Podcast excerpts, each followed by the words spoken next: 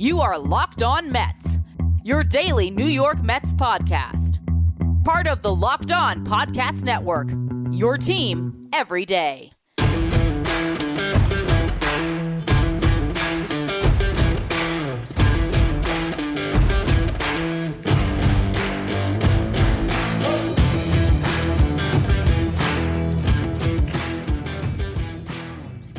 Hello to all you uh, amazing Mets fans You're listening to Locked On Mets, part of the Locked On Podcast Network, your team every day. Thank you for making Locked On Mets your first listen every day. Locked On Mets is free and available on all platforms, including YouTube. Now, we have a, a ton to talk about on this special edition of Locked On Mets. Uh, I am struggling to refresh Twitter and make sure I can keep you up to date with as much of the news as possible as things continue to trickle in. The Mets are being very active. So, what we know right now is the Mets have added two starters to their lineup next year Eduardo Escobar and Mark Canha. Now, you can call them depth signings, but when you're paying north of $10 million for a player, the expectation is these guys will start.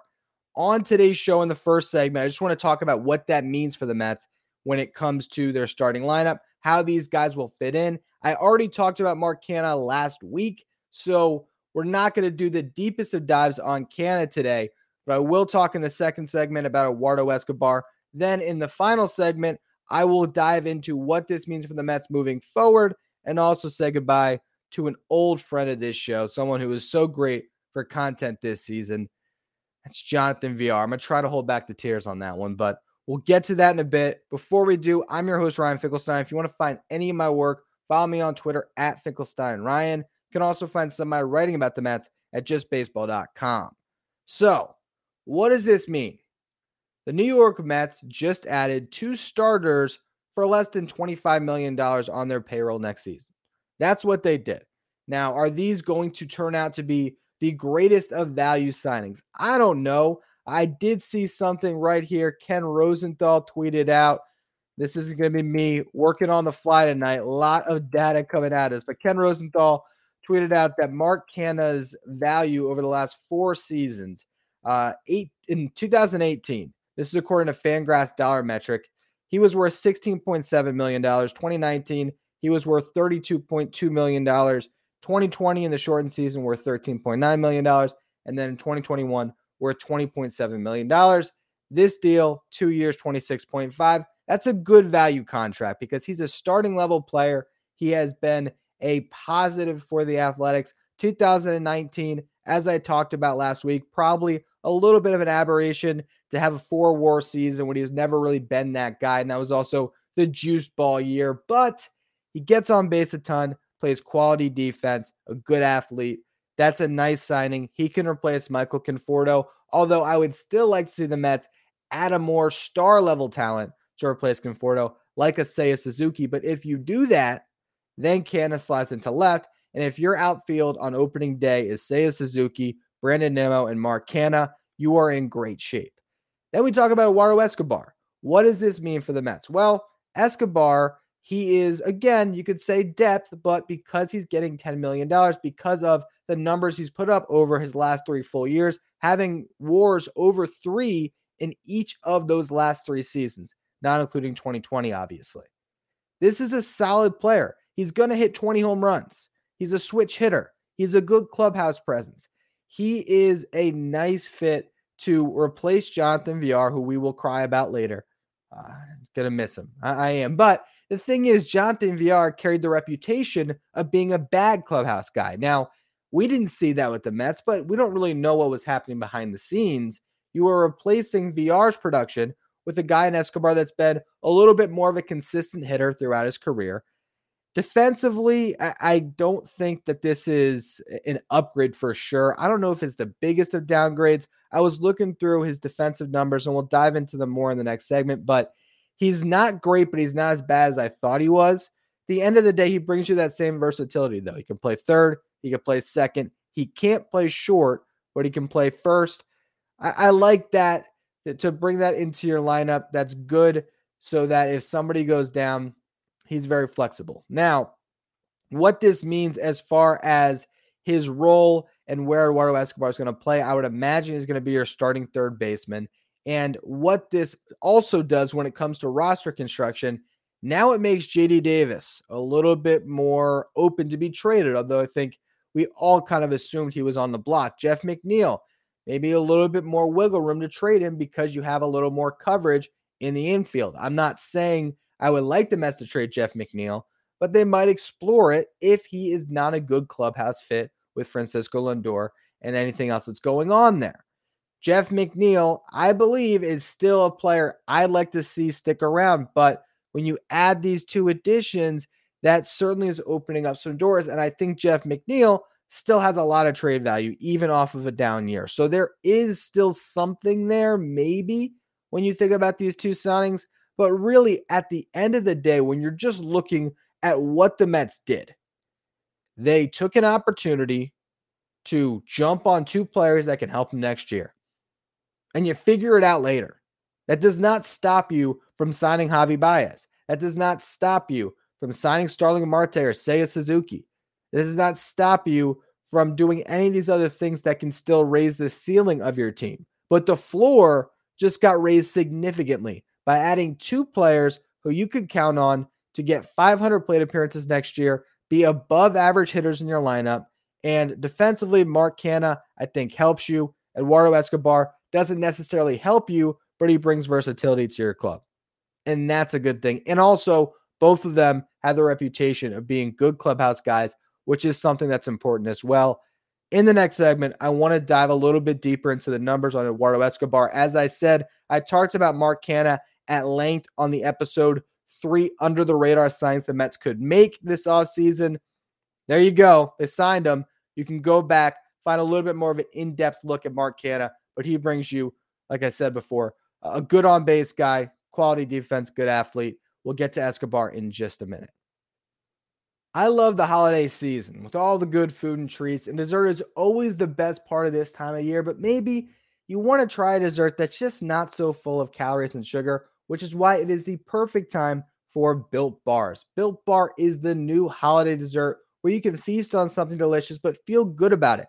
One slice of pie is upwards of 300 calories, where a Built Bar is only 130 calories with only 4 grams of sugar, packed with plenty of protein. You can replace a coconut cream pie with a coconut Built Bar. Go for a raspberry Built Bar instead of that raspberry pie.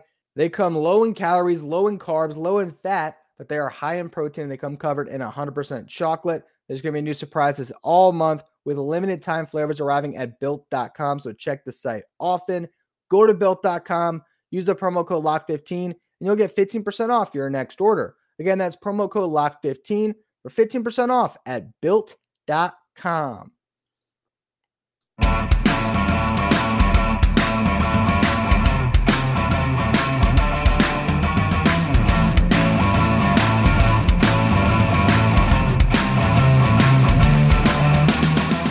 right, so let's dive a little bit deeper into the numbers on Eduardo Escobar.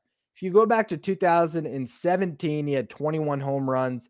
2018, 23 home runs. 2019, the juice ball year, he had 35 home runs. And then this past season, he had 28 home runs. A switch hitter with some pop. You look at his weighted runs created plus, which again is WRC plus, and it measures league hitters based on an average of 100. In 2018, his WRC plus was 117 in 2019. WRC plus was 108. And then this past season, it was 107. Nothing spectacular, but an above average hitter. And as I mentioned before, his fWAR over his past three full seasons was over three each year. So a solid starting level player. The defense I thought was a little bit worse than the numbers tell us. I had always picked up on that perception that he was a bad defender. But if you go through the numbers, six defensive or minus six defensive runs saved at third base throughout his career. Uh, when it comes to outs above average this year, he was at minus three at third base, but he was at zero outs above average in 2020 and 2019. Not great defensively. I'm not going to to make that leap, but he brings versatility. He doesn't have the most range, but because the Mets have gotten so much better with their shifting because he's going to be playing next to Francisco Lindor. I think that can minimize some of his deficiencies defensively And overall, I think he can be at least close to replacement level defensively. Maybe he's a little below average, but he's not JD Davis out there. He's not double clutching every throw. He's going to be a little bit more solid than that. And offensively, he's going to bring that pop and he's going to bring a ton of experience. That is what the Mets got here with Canha and Escobar. They got a ton of experience. They got batters that can slot into your lineup that are going to give you quality at bats. They're going to work pitchers. They're going to be able to pick up on things. And you go into the dugout after an at bat, and maybe Escobar gets out on a on a 10 pitch at bat and he strikes out, but then he comes in and he gives Francisco Lindor a little tip, and all of a sudden Lindor takes that tip and hits a home run his next at bat. There's a little things that having sage veteran players does for your ball club. And I think that's what the Mets are paying for here. Are these the two top targets that I wanted this off season? Not necessarily. I did identify Mark Canha as someone I would have liked to see the Mets sign. So I'm happy they got that deal done. Escobar was not entirely on my radar. I was swooning off of a season of Jonathan Villar and all the fun we had with him this year. And I thought the Mets might just go that route. Maybe he would have been a little bit cheaper, but Villar is a little more volatile. You know, Villar is a player that can have a really bad season. we saw in 2020, he was not good at all. And everything that he might bring to you when it comes to base running, he's also taking away because for every run he scores with his heads up base running, and I should say heads up with some quotes around it, there's also five bonehead plays where he gets picked off. So you lose that, but what are you really losing or maybe what are you gaining? Escobar does not bring speed, but the power is there. Uh, and then the, the clubhouse leadership is also important. You've already seen Taijuan Walker praising the Mets for making this move. The two play together in Arizona, said he's one of his favorite teammates ever. Francisco Lindor seems to be happy about the Escobar signing. You're just adding solid pieces here and there now to get your lineup to a point where it's at least decent. Right now, the Mets starting lineup is at least somewhat full, right? You can look at a team on paper right now and say, all right, it's starting to come together. You have Lindor at short, you have Alonso at first, you had Nimmo in center, and then at catcher you had James McCann. That's all we knew before today. Now you got Escobar at third, potentially at second, but I think we're all assuming he's going to be the third baseman, and Mark Canha in either left or right field you can still add two more starters to this team and hopefully star level players, whether that's Javi Baez, Seiya Suzuki, Starling Marte, anyone else you want to to picture in a Mets uniform. But now the pressure is not as intense to sign a Javi Baez or complete bust because at least if you strike out on Baez and you have to go into this season with Jeff McNeil as your second baseman, Eduardo Escobar as your third baseman, with Lindor and Alonso, that's a quality infield. It is. It might not be the thing that Mets fans are thrilled about, but it's a quality infield, and you still have the guys coming through the pipeline in Brett Baty and Mark Vientos. So, so maybe that infield, as presently constructed, is not that bad. Again, I think there's still some turnover here. There's still moves that can be made. I think JD Davis is still likely traded. What is that going to mean for your ball club? What are you going to do with Dominic Smith? Does he stick around? Does he get moved? We really don't know. But again, these are just the first moves the Mets have made. And the one thing I don't want to see is Mets fans complaining about these moves because they weren't the huge big ticket options on the market. You need to shop in every single market. You can't just be shopping for the top tier guys and forget about these value signings that could fall by the wayside, go to other teams, and then you are thin. So the Mets make two moves here that make them better, and it's just the start. I think they have to do more, and that's what I'll talk about in a minute. What else should the Mets do now to accent this roster? And also, we have to say goodbye to a Mets legend. BetOnline is back and better than ever, now featuring a new web interface for the start of the basketball season with more props, odds, and lines available than ever before. BetOnline remains your number one spot for all the basketball and football action this season. Head to their new updated desktop or mobile website to sign up today and receive your 50% welcome bonus on your first deposit just by using our promo code LOCKED ON. From basketball to football, NHL, boxing, and UFC, right to your favorite Vegas casino games. Don't wait to take advantage of all the amazing offers available for the 2021 season. BetOnline is the fastest and easiest way to bet on all your favorite sports. Bet online, where the game starts.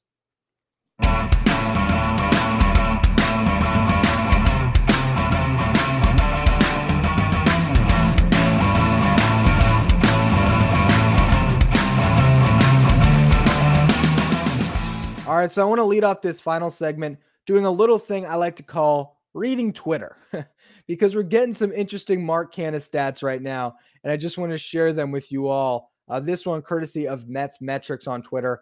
Outfielders with 400 games played, a 360 on base percentage, and 20 stolen bases since 2018. Juan Soto, Bryce Harper, Mookie Betts, Christian Yelich, and Mark Canha.